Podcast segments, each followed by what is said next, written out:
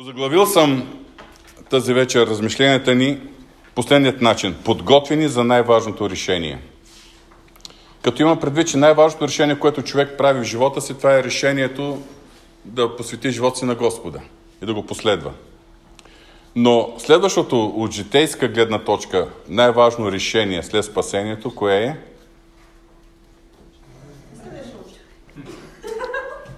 Решението за създаване на семейство и за избор на правилния човек, с когото да прекарате остатъка от живота си. И искам да ви споделя следното. За да може човек да направи своят избор по правилен начин, под правилен, аз разбирам библейски, християнски начин, в съответствие с Божиите воля и цели, то, то трябва, човек трябва да бъде информиран, трябва да бъде подготвен, трябва да познава какво говори Божието Слово и какви са Божиите цели и намерения. От тази гледна точка е необходима известна подготовка. И тази вечер ще започнем точно в тази посока, за подготовката. Но искам да ви споделя, че вероятно, ако Господ ни подари съответното време, ще продължим на тази тема и следващата събота. И колко съботи подред не мога да ви кажа, но поне за следващата е, имам какво да ви споделя. Едно момченце попитало баща си. Татко, истина ли е, че в Китай младите се женят без да се познават? Бащата поклатил глава и казал, не само в Китай, синко, навсякъде е така. Защото в нашата култура ние се познаваме, започваме да ходим, младите хора, и когато свържеш живота си с любимия човек, минават няколко месеца и разбираш, че не си го познавал. Разбираш, че принцът на белия кон не е толкова принц. И принцесата също не е толкова принцеса. Тоест, красотата и големите очаквания, с които тръгваш в това приключение, наречено семейен живот, много бързо се изпаряват и в много семейства следват разочарование. Един библейски пример. Знаете за старозаветния Яков. Седем години е трябвало да, да работи, за да спечели правото да се ожени за Рахил. И след 7 години усърдна работа, дигат голямата сватба, женят се, прикарват първата брашна нож и на сутринта разбира, че не е Рахил, а е Лия. Нямам предвид тебе.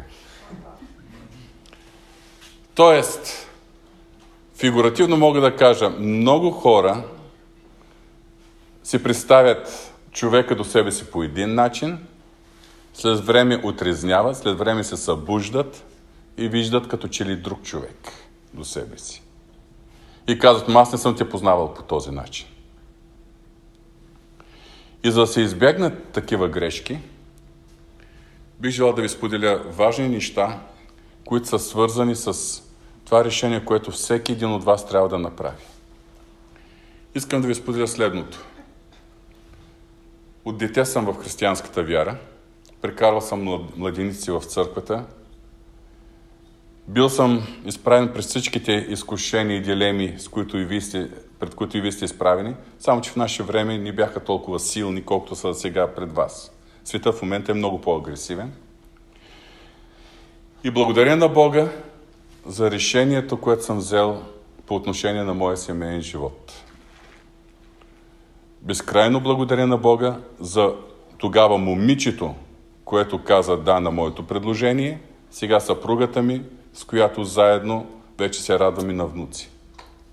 Но освен дългите години, когато съм бил във вярата и за това, че съм изучавал и Божието Слово и поне до известна степен познавам Божиите сърце и Божиите планове, Искам да ви кажа, че от 32 години с винета сме в служение. Не есен ще се навърша 32 години. И в тези 32 години ние сме контактували с много млади хора и с много не толкова млади семейни хора. Виждали сме благословени семейства, виждали сме разпадащи се семейства. Виждали сме семейства как преодоляват заедно проблемите и успяват да ги преодолеят. Виждали сме тежки семейни кризи, които нанасят трайни щити, да ни кажа, че понякога ни поправими щити в семейните взаимоотношения. И затова бих желал да ви споделя част от това, което съм забелязал, това, което съм разбрал, част от опита и познанието върху Божието Слово. Не ме приемайте, моля ви, като пастор, който ще ви налага забрани. Не. Няма да ви налагам забрани и ограничения. Аз знае, че всеки един от вас е един млад човек, но е човек със свободна воля. И вие имате право на избор, имате право да се слушате, имате право и да не се слушате. Имате право и на грешки. И след това да си носите последствията от грешките. Но бих желал, като баща, да ви предам някои истини, които ще ви помогнат да не допускате грешки или по-точно непоправими грешки. Съгласни ли сте? Приемате ли по този начин моето обращение към вас а, и към всички младежи, включително към тези, които отсъстват? И така, основната ни тема днес и следващата събота ще бъде подготовката за най-важното решение. Говоря за най-важното решение след решението за спасението.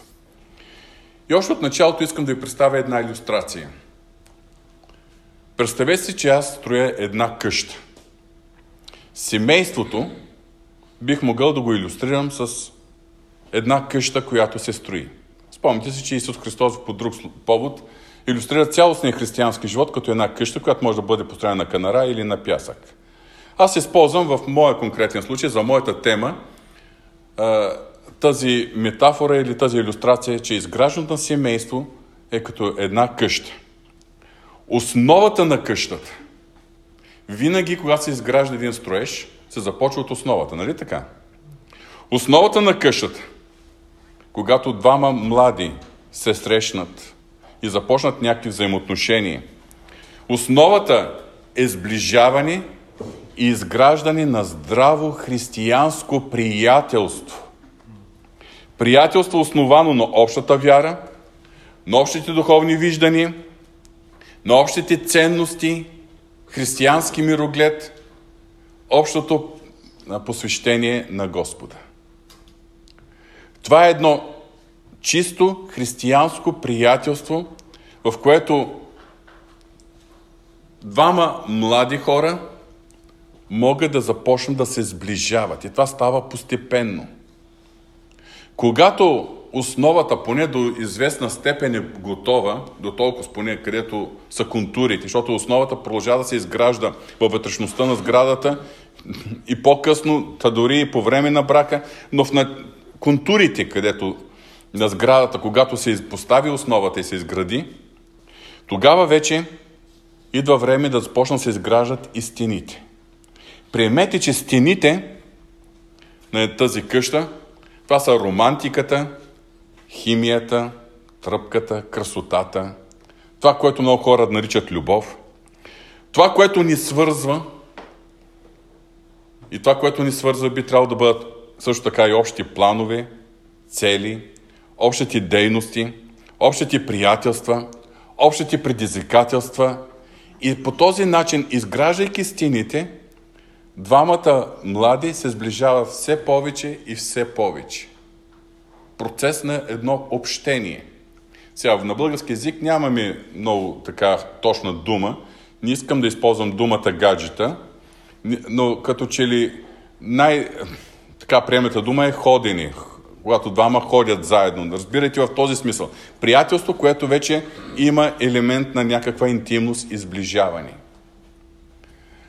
Идва моментът, когато стените са готови и идва ред да се постави покрива.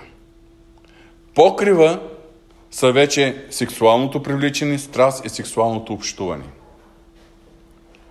Искам да ви кажа, Първи библейски принцип. Покрива е за след венчавката. За след брак. Това е непоклатимото а, а, изискване на Божието Слово. Не съм си го измислил аз. Това е принцип, който е постановен от Бога. Сега, какво се прави в съвременната култура? Ми в съвременната култура най-голям интерес има към секса. Така ли? За хората, които не са простени от Божието Слово. Тоест, започваме от покрива. Четири колчета и един покрив. Кажете ми, една такава постройка може ли да бъде здрава и стабилна? И докъде ще устои? Аз мисля, че всички може да се дадем отговор. Достатъчно един малък вятър и ще падне. Сега, много млади хора, както в света, които ни познават Бога, които не са простени от Божие Слово, но също така и много вярващи младежи, които знаят, че Бог не е съгласен с сексуалните взаимоотношения преди брака, се опитват да започнат с стените. Тоест, фокус върху чувствата, върху емоционалната компонента на любовта, върху е, тръпката, има ли химия. Ох, той така ме погледна, че ми се разтрепериха коленети. И забелязвам, че това момиче така има някакъв интерес към мене. Задържа погледа си с моя, също моя поглед и така нататък. И така почват да изграждат. Може би ще излезат заедно. Като излезаш и да сладолет, например. Или нещо друго, измислете. Ще излезат, ще общуват, може да задълбочат взаимоотношенията. Но на ниво тръпка, на ниво чувства, на ниво романтика.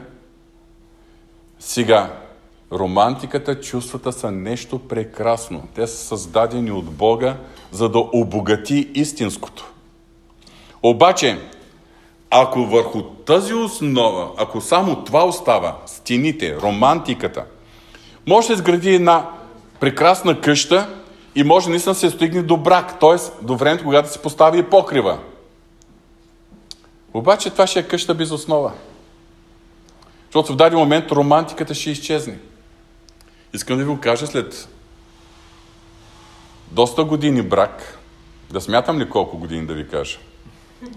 След много години семейен живот, семейната любов не е само романтика. Благодарим на Бога за романтиката. Това е нещо красиво, нещо прекрасно, но не се крепи на романтиката. Дълбоката и всъщност не е романтиката. Романтиката е гарнитурата, украсата на истинското, което Бог желая да има във всяко едно семейство. И ако къщата се изгради без основа, първата по-сериозна буря също така ще се струти. А представете си, че една къща е изградена по правилният начин. Започна, започнали сме от основата и сме поставили здрава основа. Истински здрава основа. Върху тази основа идва ред и почва да се изграждат вече тази близост, тези красиви взаимоотношения, тези чувства. Изгражда се едни прекрасни стени, красиви. Идва ред вече за брака, сключването на брак, венчавката и вече се поставя и покрива. Сега, тази къща защитена ли от бури, дъждове, земетресение? Не е защитена. И трябва да ви кажа, че тези бури връхлитат абсолютно всяко семейство, включително и вашите бъдещи семейства ще, ще изпитат напора на тези бури. Целта на тези бури е да се събори колкото се може от сградата. Е, когато има буря, кое отлита най-напред на една къща? Най-напред, най-напред отлита покрива. И в семейния живот е така. Добре, обаче покрив като отлити, поправя се отново. Възстановява се. Може да падне някой стена или някой ъгъл, но ще се поправи отново. Основата там ли е? Всичко, дори колкото и да бъде разрушено, може да се поправи, ако има добра воля. Е, някои хора, това е съвременното мислене, за по-лесно, коминчето само паднало, а те искат да съборят цяла къща, защото искат нова къща. Дали? Това е съвременното мислене. но това не отговаря на Божието Слово. И така, зрелите християни, млади хора, които са се посветили на Господа, винаги започват от основата. Моля, запомнете това. Не започват, не търсят покрива, не започват от стените. Започват от основата.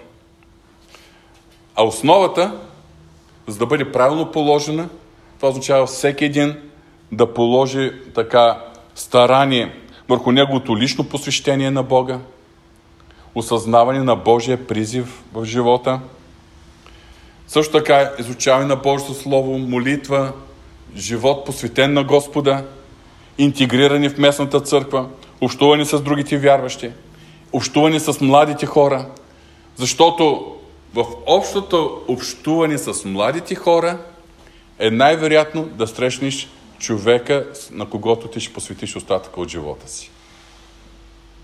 Не го очаквайте в някакъв сайт за запознанство. Не очаквайте да се станете френдови във Фейсбук и да почнете да си пишете и така да се, след това да се срещнете. В общото общуване и дейност и служене в местната църква или заедно с младежи от други църкви, ето наближава това лято такива събития. Слава Богу, няма пандемични ограничения, които биха могли да попречат. Престои нова вълна, престои лагер Карандила. Това са места, където се срещат млади хора, които обичат Господа от различни места в страната. И в местната църква, и в общението с другите вярващи. Там в тялото Христово е най-вероятно да намериш човека, с когото ще прекараш остатъка от живота си. И така, има един проблем. Проблемът е, че младите хора, този пример за къщата ще го използваме няк... доста пъти, но сега е, за известно време отклоняваме вниманието си от тази иллюстрация. Проблемът е, че младите хора обикновено влизат в брака с големи очаквания и с слаба подготовка. Представете си, че очакванията са на 100%, да даже понякога и на 120% очакване за това какво предстои.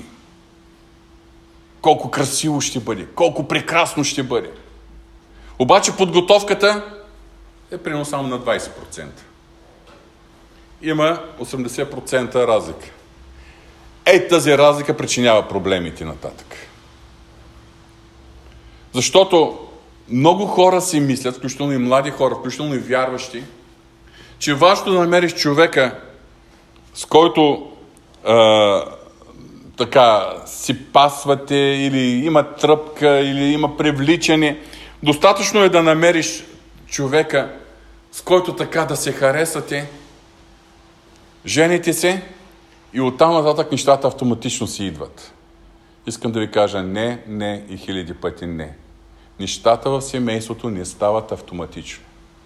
Изисква се готовност, изисква се наистина посвещение един на друг, изисква се готовност за всеки да се променя, изискват се много жертви, много отстъпки и много любов. И в крайна сметка, колкото по-слаба е подготовката на младите хора, толкова след това са по-големи разочарованията. А аз не бих желал ви да бъдете разочаровани. Затова искам да ви подканя. Наистина, някой може да каже, ма на мен ми е далеч. Дали ти е далеч, дали ти е близо, подготвяй се за това, което предстои. За да може като дойде момент да има 100% очакване и 120% подготовка. Нали разбирате? И така, откъде да започнем с подготовката? Първата област, в която трябва да бъдат подготвени и за която ще говорим тази вечер, е да разберем какво представлява любовта от библейска гледна точка. Говоря за тази любов, която може да свържи съпруг и съпруга. Защото ние много говорим за любовта между вярващите. Да бъдем едно, да се обичаме, любовта дълго търпи е милостива и така нататък. На ниво вярващи. Говоря сега за любовта, която би трябвало да свърже двама млади в бъдещо семейство. Защо е необходимо да разберем какво представлява любовта от библейска гледна точка? Защото съвременната култура напълно е изкривило понятието за любов. Сега да ви разкажа ли една от най-веселите истории, които са ми се случвали като пастир и проповедник. Това се случи в Билозем преди доста години. В Билозем имаше организиран една събота семинар. Бях поканен за един от двамата говорители на този семинар, а бяха поканени не само местните вярващи от Билозем, но и от околни села и имаше доста пастори също, които бяха в района Черпан, Пловдив и така нататък. И съответно аз си свърших учебния материал, който трябваше да предавам и дадах е, възможност за въпроси, които да ми задават. И започнаха хората да задават въпроси, но по едно време излиза напред една възрастна баба. Казва се баба Мария. Тя представляваше една жена пригърбена е така и с бастунчето е така ходеше. Тя не можеше да се изправи. Разбрах после, че цял живот нейното занятие било да пасе кози. Но тя ми представя една бележка, на която аз не можах да разбера въпроса и я помолих за изяснение. Тя ми в бележката пише, каква е разликата между любов и обич? И аз попитах, какво имаш предвид? И тя ми изгледа така отдолу и каза, Еми, Библията, нали пише да се любим един друг, а също време пише да ни прелюбодействаме. Как ще стане тази работа? В същото време, цялата аудитория, която беше няколко десетки души, включително и няколко души мои колеги пастори, избухнаха в смях и се тресат от смях, а аз съм на Авона, трябва да бъда сериозен. Може да си представите неловката ситуация, в която изпадам. Защо тази баба Мария ми задава такъв въпрос? Между другото, още е жива. Наскоро бях в Белозем, посочиха ми къщата й. Така че, тази баба тогава беше над 70 години, сега е над 90. Сега, защо тази баба ми задава такъв въпрос? Защото гледала много сериали. Защото нейното мислене, понятията в нейното съзнание се изгражда от сериалите от телевизията. Съвременната култура, светска култура влияе. Сега на вас може да ви е смешно и вие може да ни зададете никога подобен въпрос, но искам да ви кажа, че умът на всеки и млад и възрастен е бомбардиран по най-безкруполен начин с различни послания и идеи от светската култура и светските различни медии. Не само телевизията, интернет пространството, особено последните години социалните мрежи. И не само това, но и в личните контакти с ваши съученици, ваши колеги, навсякъде където сте, имате контакт с хора от този свят. И този свят, светската култура, култура бомбардира умовете, съзнанията, ценностите ни, критериите за добро и зло по много жесток начин. Ето, например, Светската култура много говори за влюбване. И под влюбване се разбира нещо спонтанно, нещо неуправляемо. Понякога даже е влюбване от пръв поглед. И много хора казват, ма това е по-силно от мене. Даже аз ще използвам, защото знае, че повечето от вас знаете английски, ще използвам английския израз. Как е влюбвам се? Fall in love, нали? Буквален превод на български е падам в любов. Е, искам да ви кажа, всичко, което пада, се чупи. На български това ми означава. Ако толкова паднеш в любов, влюбване, като нещо спонтанно, нещо, което е по-силно от него, нещо неочаквано, блъската, изведнъж ти завърта главата. Други млади хора пък очакват една такава особена романтика. Всичко да се случи там, някъде на облаците да има тръпка, да има химия, да се появи принца на белия кон. Светското мислене. Ако ни казва Божието Слово по този въпрос? Божието Слово ни говори за такова влюбване. Божието Слово говори за ходене в любов. Има ли разлика? И даже дефинира кой е любовта. Любовта разпалва чувствата, пиперутки в корема и така. Не. Любовта дълго търпи и е милостива. Любовта ни завижда, не се превъзнаша, не търси своето. Разбирате ли разликата? Божието Слово, когато говори за съзнателен избор, ходен в любов, говори за волево решение, съзнателен избор, покорство на Божието Слово и любов чрез силата на Святия Дух, защото Божията любов е изляна в сърцата ни, че издаден е нам Святия Дух. Защото първият елемент от плода на Духа е любов. И ако мислите, че можем да имаме плода на духа, любов и да го проявяваме в църквата, а вкъщи не го проявяваме, семейство, жестоко се лъжим. На първо място в семейството. На първо място в семейството. Ето, светската култура, какво ни учи? Любовта е чувство. Божието Слово ни показва, че любовта е избор и посвещение. Има ли разлика? Светската култура. Ожени се за човека, когато обичаш. Божието Слово. Обичай човека, за когото си женен. Усещате ли разликата? Светската култура. Ако намериш правилния човек, ще бъдеш щастлив. Божието Слово ни съвета за нещо друго. Ти бъди правилният човек, който да ощастливи е, е, своя партньор, своя съпруг, своята съпруга. Но като казвам щастлив, ощастливява, нямам предвид светския смисъл на думата щастие, а говорим за едно истинско духовно удовлетворение, защото човек живее, когато човек живее под Божиите благословения. Ето за това, скъпи младежи, изграждането на основата трябва да започне с предефинирането на понятието любов. Т.е. да изградим библейската представа какво представлява любовта. И днес ще използваме за иллюстрация една библейска история. Спомните си, че за дълъг период от време разглеждахме а, млади хора, описани в Библията, чието, чието живот а, нали, и решения, които са вземали, ние из, извеждаме съответните примери. Днес ще говорим пак за един млад човек, описан в Библията. За когото ни споменахме, когато имахме тази поредица от образи, които разглеждахме. Моля ви да отворите своите библии или мобилни устройства, надявам се, че всички имате, и ще ви отделя, ще отделя няколко минути всеки индивидуално да се прочете Второ царе 13 глава. Второ царе 13 глава. Този млад човек, за който ще говорим, е, се казва Амнон и с него е свързана една девойка, която му е полусестра на име Тамар. Няколко минути, за да може да прочетете този текст. И така, вие прочетохте една история, която никак не е приятна. Една изключително грозна история, описана в Стария Завет. Но виждаме тук няколко важни неща, които ще ни помогнат в нашия опит да предефинираме понятието любов.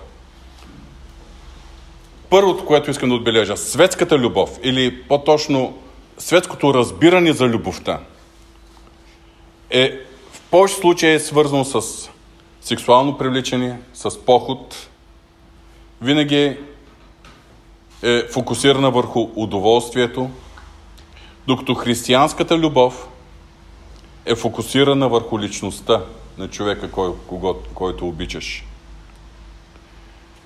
След това Амнон, Давидовия син, залюби сестрата, която имаше Веселом. Давидовия син, една хубавица на име Тамар –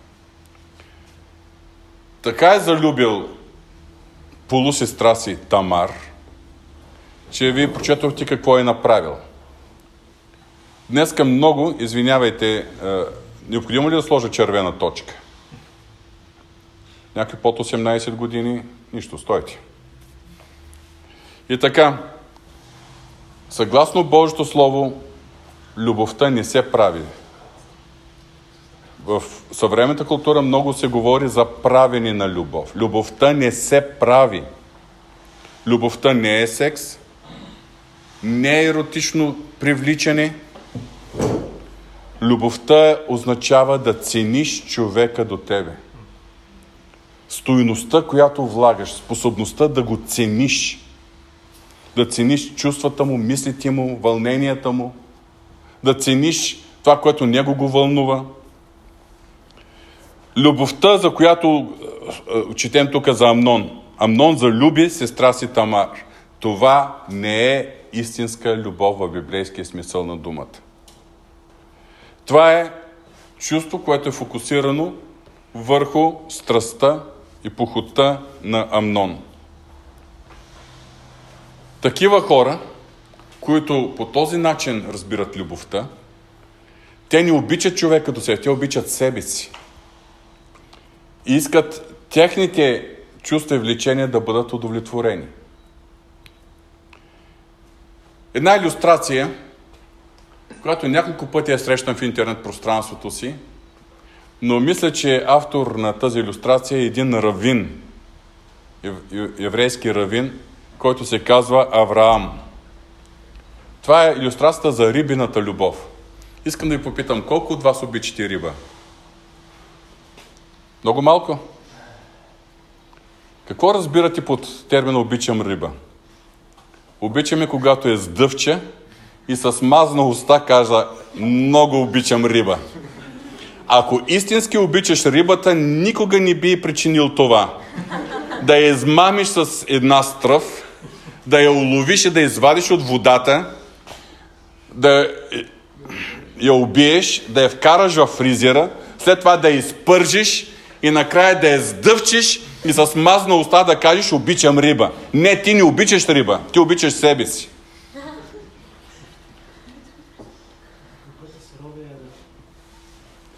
Вижте какво. Много хора в светската култура обичат човека до себе си по този начин. Както Амнон.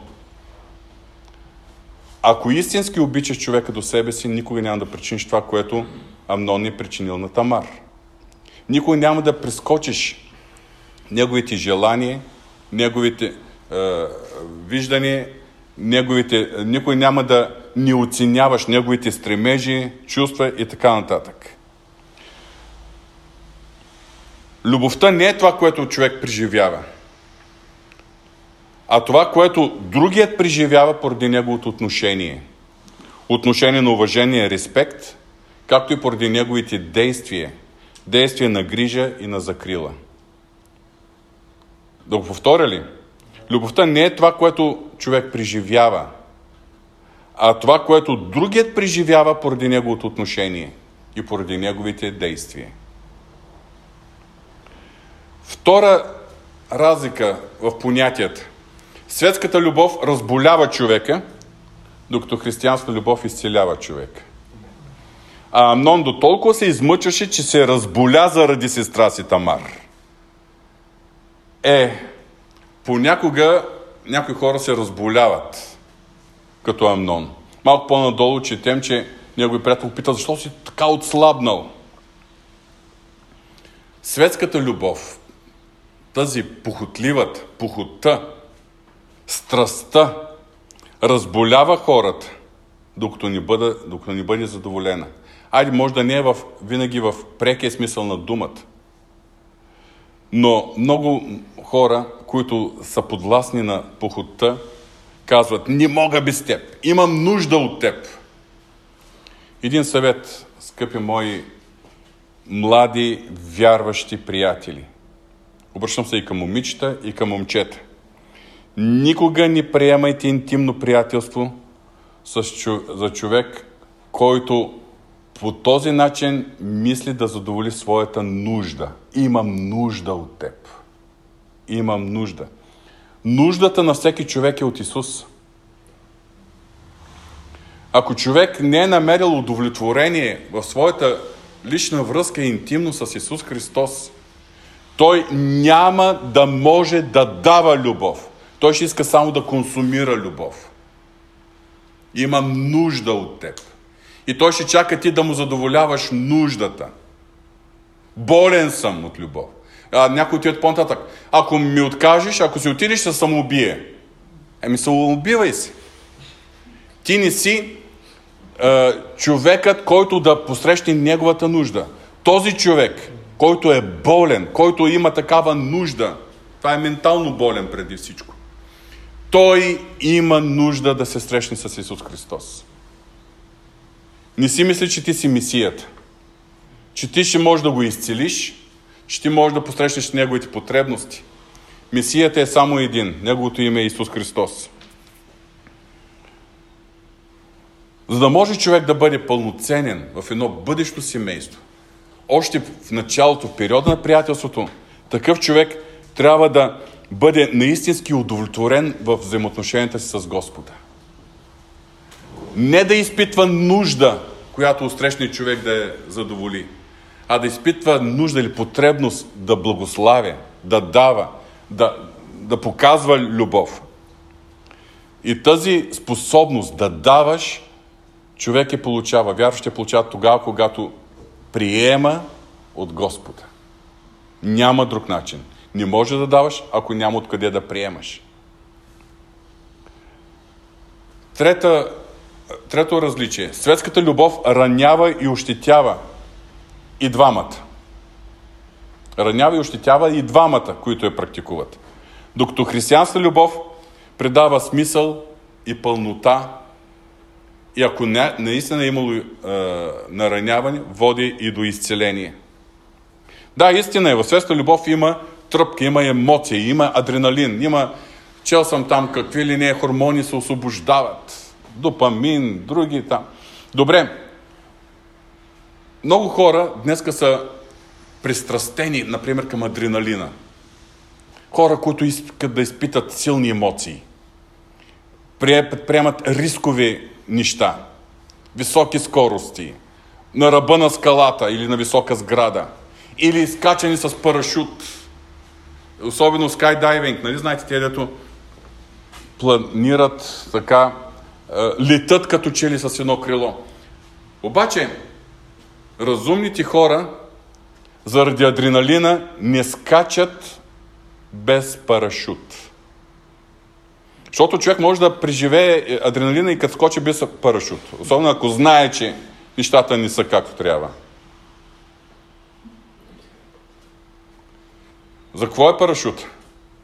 Когато мине адреналина, да можеш да се приземиш и краката ти да останат здрави и главата ти също.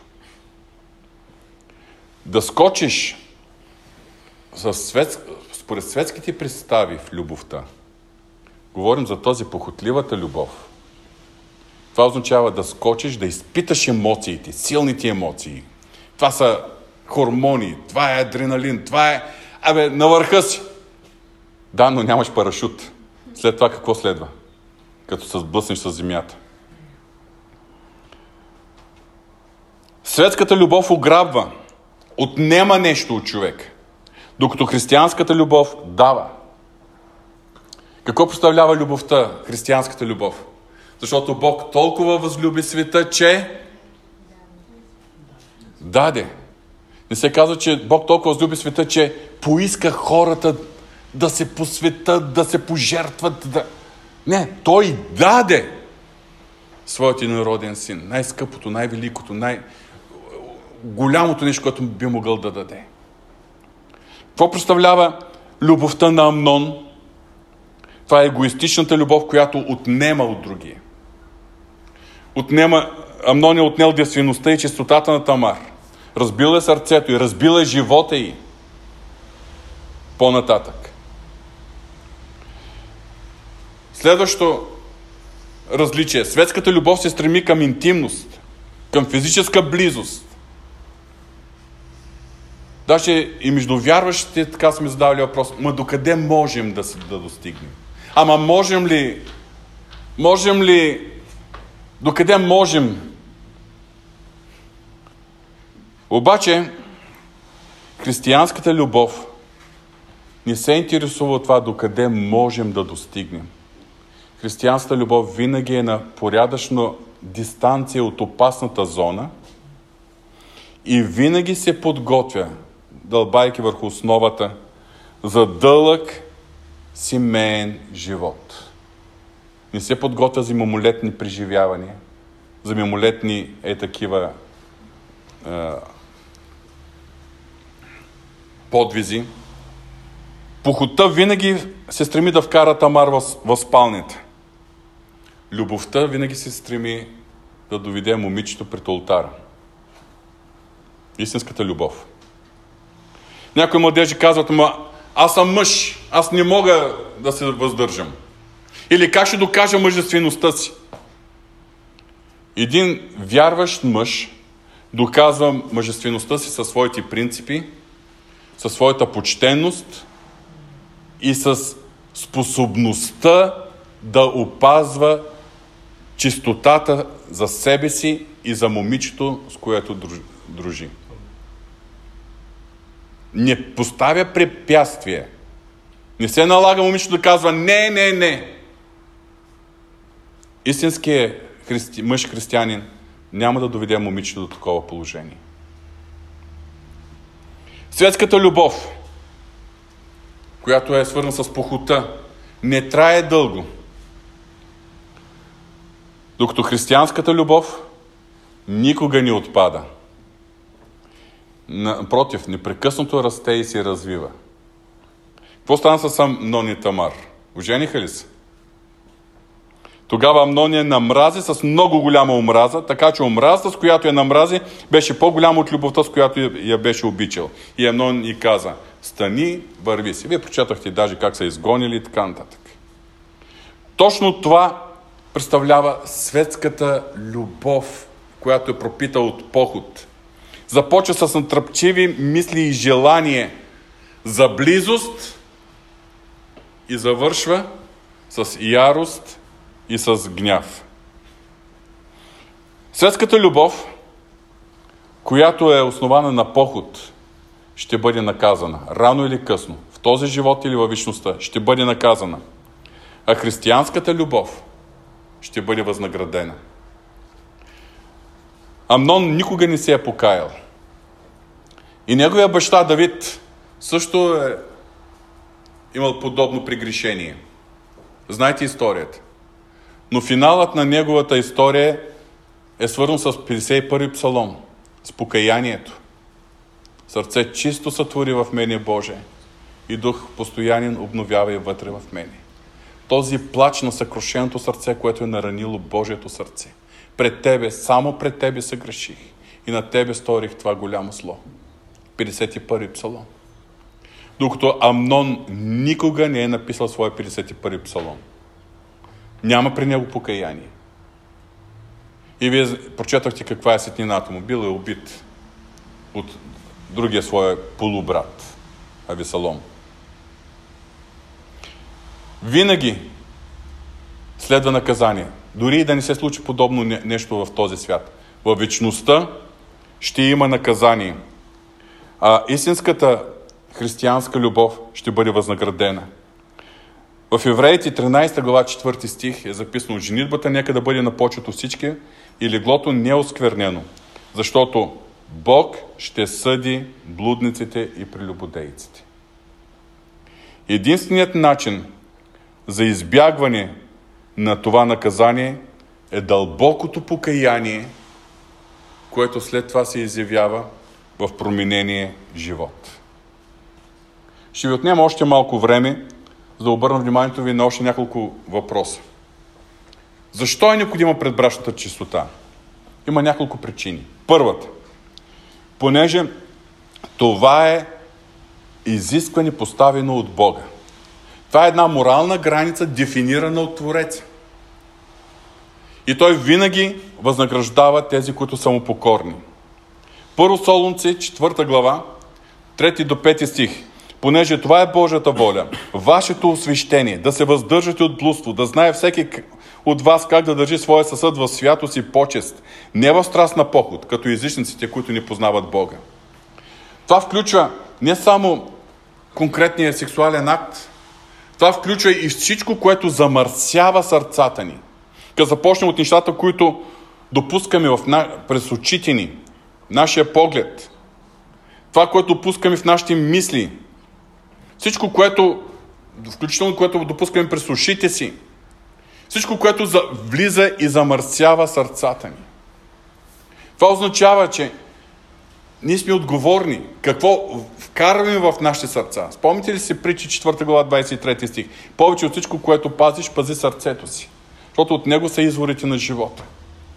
Ние сме отговорни да имаме дисциплина, за да поставим един филтър на нещата, които допускаме в сърцата си. Тоест, какви филми и картини гледаме? Филми, картини с голота, еротични сцени. Аз съм казал и друг път.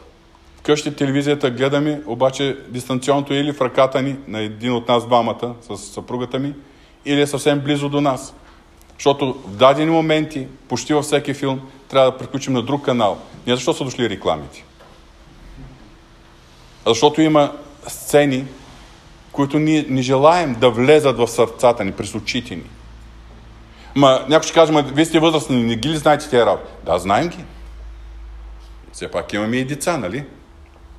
Обаче, не искаме през погледа ни сърцата ни да се замърсяват.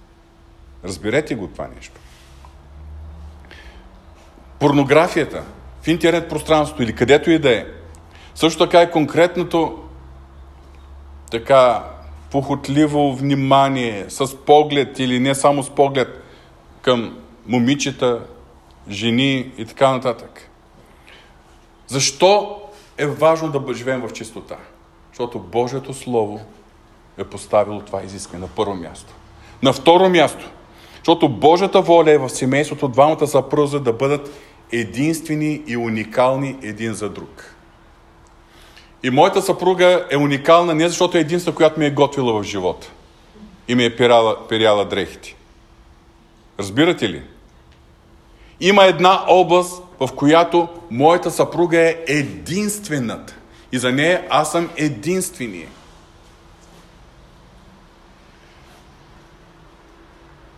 За някои хора, съвремени хора, съпругата е една от многото.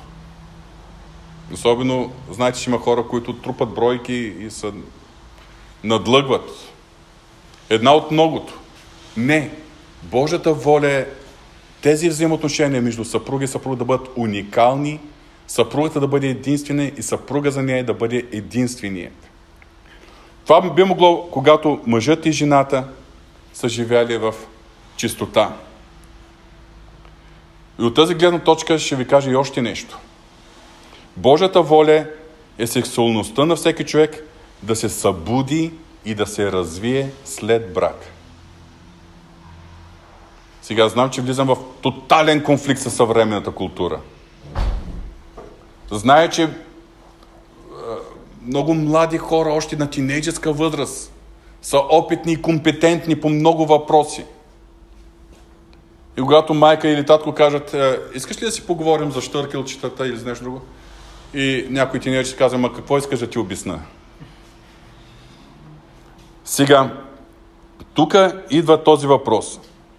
По-добре влеза в семейния живот неопитен в тази сфера, отколкото да бъдеш много опитен. Сексуалността, Божията воля и намерение е да се събуди в брака, в взаимоотношенията с единствения партньор, на който се произнесла клетвата, докато смъртта ни раздели. Сега, веднага поставим един въпрос, който вероятно някои си го задават вече. А какво да кажем за тези, които доскоро са били в света? И които не е имало кой да ги научи на това нещо. Или дори да ги е учил някой и да са чели, да са знаели, все пак са си позволили някои неща. Аз знае в какъв свят живеем. Аз знае светската култура как е, така напира и, и, и за това, че влияе и на вярващите в църквата. За всички, които са повярвали в Исус Христос и са новородени, обаче преди това е имало нещо, което е било свързано с неопазване на, в сферата на сексуалната чистота. Искам да ви кажа, да ви дам е, два библейски текста. Първият е Деянието на апостоли 17.30. А Бог, без да държи сметка за времената на невежеството, сега заповядва на всички човеци навсякъде да се покаят.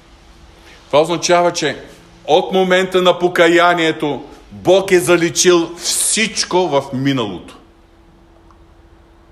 Всичко в миналото. Понякога психологически не всичко може да бъде е, е, заличено толкова лесно, но когато човек вече е спасен и живее в Божията благодат, Божията благодат го възстановява и психологически, емоционално, когато желая и живее в чистота.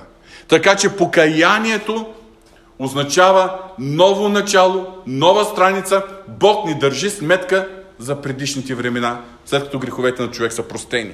2 Коринтини 5.17 Затова ако е някой в Христос, то е ново създание. Старото премина, ето всичко стана ново. Какво означава ново създание? Еми, ново. Това означава, че каквото е било преди това, Бог го е заличил. От момента на спасението, човек започва нов начин на живот, нова страница, нова посока. Каквото е било, в миналото било. И аз искам да се обърна към вас и от тази гледна точка. Ако ти си момче и се ожениш за едно момиче, което е, е живяло някога си в света, но след това е познала Христос, преди покаянието е загубила девствеността си, но след като се е покаяла, живее в чистота, възстановена е чрез Божията благодат, не и го натяквай. Не и го натяквай. Аналогично и за момичета. Ако разберете един ден, че вашия бъдещ съпруг или преди да познае Господа е имал свободен живот, но откакто е познал Господа, как се е хванал за Него, откакто се е покаял, той живее в чистота и в покорство на Бога. Не го взимайте това предвид, не го натяквайте. Бог го е очистил. Той или тя е ново създание в Исус Христос. Разбирате ли, младежи? Покаянието на човек, новорождението, поставя ново начало и от тук започва да цъка часовник. Започва литоброенето, започва е, просто е, Божията благодат да действа в човека. Как да постигна тази чистота? Вече споменах. Необходима е пълна решимост, но и дисциплина. И по отношение на дисциплината в на очите си и на всичко, което допускаме, искам да ви прочета и още един стих. Това е Йов 31 глава, първи стих. Сключих завет с очите си. И как бих погледнал към девица? Разбирате ли? Сключих завет с очите си. Всички вярващи мъже имаме нужда да сключим завет с очите си. Пък и вярващи момичета и жени също понякога. Но повече това е мъжки проблем. Как да се опазим? Чрез силата на Святия Дух. От наша страна е решимост, дисциплина, но силата е на Святия Дух. Друг проблем, който би попречил на създаване на здраво семейство. Когато има неправилни критерии относно хората и поведението. Например, фокус върху външността. И момчета се оглеждат коя е с тънка снага, коя е с тези и тези мерки. Момичета се оглеждат кой е с бицепси, трицепси, какви бяха другите. Нали? Какво търсят момчетата, какво търсят момичетата? Ако се стремят към външното и ако се опитват с външността си да привлекат вниманието на усрещния пол, това вече е проблем. Защото има една такава светска приказка. Жена се избира с външност, но се живее с характер. А Библията какво ни говори? Първо Тимотеево послание, 2 глава, 9 и 10 стих. Така и жените да украсява себе с скромна премяна, с страмежливост, целомъдрие, не сплетена коса, и злато, и бисери, или скъпи дрехи, а с добри дела, както подобява на жени, които са се посветили на благочестието. Сега, това не означава да се изоставим. Това не означава да носим дрехи от модата на 60-те години от миналия век. Или да сме като изтървани така. Но в рамките на нормалното, никога суетата да ни ни владее. Както за мъжете, така и жените. Защото има по-важни неща. Вътрешният човек. Някои хора, това, което гледат, е финансовия статус. Каква кола кара? Какви кредитни карти вади, като отидем на ресторант и така нататък. Това не са неща, за които истинският християнин трябва да се интересува и да бъде за него критерии. Неправилните критерии водят и до неправилни очаквания, които се формират от а, светска култура, от а, сериалчета, от романтични филми, еротични филми или така нататък. Очакване на принцип на белия кон, очакване на идеалния мъж и на идеалната жена. Или в момента се налага така в светската култура образа на приластителната жена, която е секси, която може да предизвика, която е властна, която доминира. И вие знаете, че в света един от комплиментите е Ах, колко си секси! Това е светската култура. Това не е критерий и ценност за истинските християни. Има и други неправилни очаквания, въз основа на някои крайности, религиозни крайности. Например, аз няма да бъда активен, ще чакам Бог да ми доведе правилния човек до себе си. Искам да ви кажа, че Библията има записан само един единствен случай, когато един човек е заспал и като се е събудил, жена му го чакала до него. Бъди сигурен, че, това, че с тебе няма да се повтори. Ти трябва да бъдеш достатъчно активен, прецизен, да взимаш решение, да работиш върху основата и съответно в даден момент да забележиш човека, с който градите обща основа. Обща основа. Неправилните критерии водят пък и до сидбата след това на лоши семена. В Галатяните 6 глава 7 и 8 стих. Не дейте се лъга, Бог не е за подиграване, понеже каквото посее човек, това ще пожени. Защото който се е за плътта си, от плътта си ще пожени тление, който се е за духа, от духа ще пожени вечен живот. Винаги, когато действаме по плът, пречим на Бога и на Неговото благословение и след това женим горчива жътва. Който се е за плътта, от плътта ще пожени тление. Кой има предвид? Лекото поведение, стремеж за съблазняване, за привличане на погледа, съблазнителното облекло, тук е, вече влезахме в летния сезон. Време е да направим така много ясно да ви кажа, момичета, не, преди, не слагайте спънка или съблазън пред момчетата. И не само пред момчета, и пред възрастните мъже, като мене също. И ние не сме застраховани. Мъжете са визуални. Момичета може да не го осъзнават. Знаете, че много момичета е, не осъзнават този проблем. И понеже всички в света носят къси поли, и защото конфекцията се продават само къси такива поли, и затова какво да правя? И аз ще съм с къса пола, или с къси панталонки, или с а, тениска до тука. Момичета, моля ви, бъдете облечени като християнки. Защото вие сте прекрасни и без да обличете мини жуп. Но не поставяйте спънка или съблазън пред погледа на мъжете в църквата. И не само в църквата, в света също. И така, ако някой иска да спечели човек, било момче или момиче, с леко поведение, с съблазнително облекло, с флиртаджийство, с свалячество, просто това нещо не само, че е плътско и не може да даде трайни взаимоотношения, но даже е в повече случаи отблъсква. В повече случаи отблъсква. Затова момчета и момичета, но особено момичета, дръжте се достойно, а не леко. Уваж...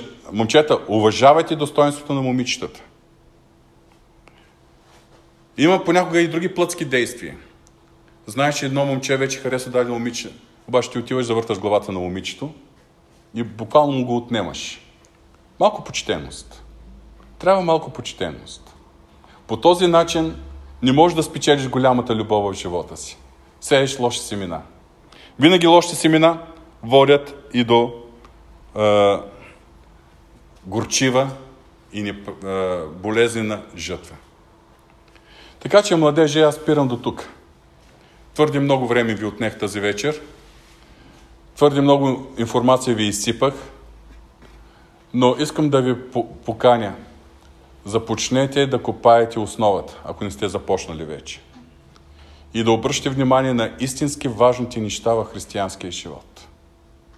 Защото когато обръщате внимание на истински важните неща, в даден момент ще забележите, че до тебе, ще забележите, че до тебе има друго момче или друго момиче, което по същият начин дълбая основата и обръща по същият начин като тебе внимание върху истинските важни неща. И съвсем естествено, вашите основи ще се слеят и ще почне да дълбаете обща основа. Да изграждате обща основа, върху която по-нататък ще може да изграждате и стените и ще дойде ред и за покрива. Амин.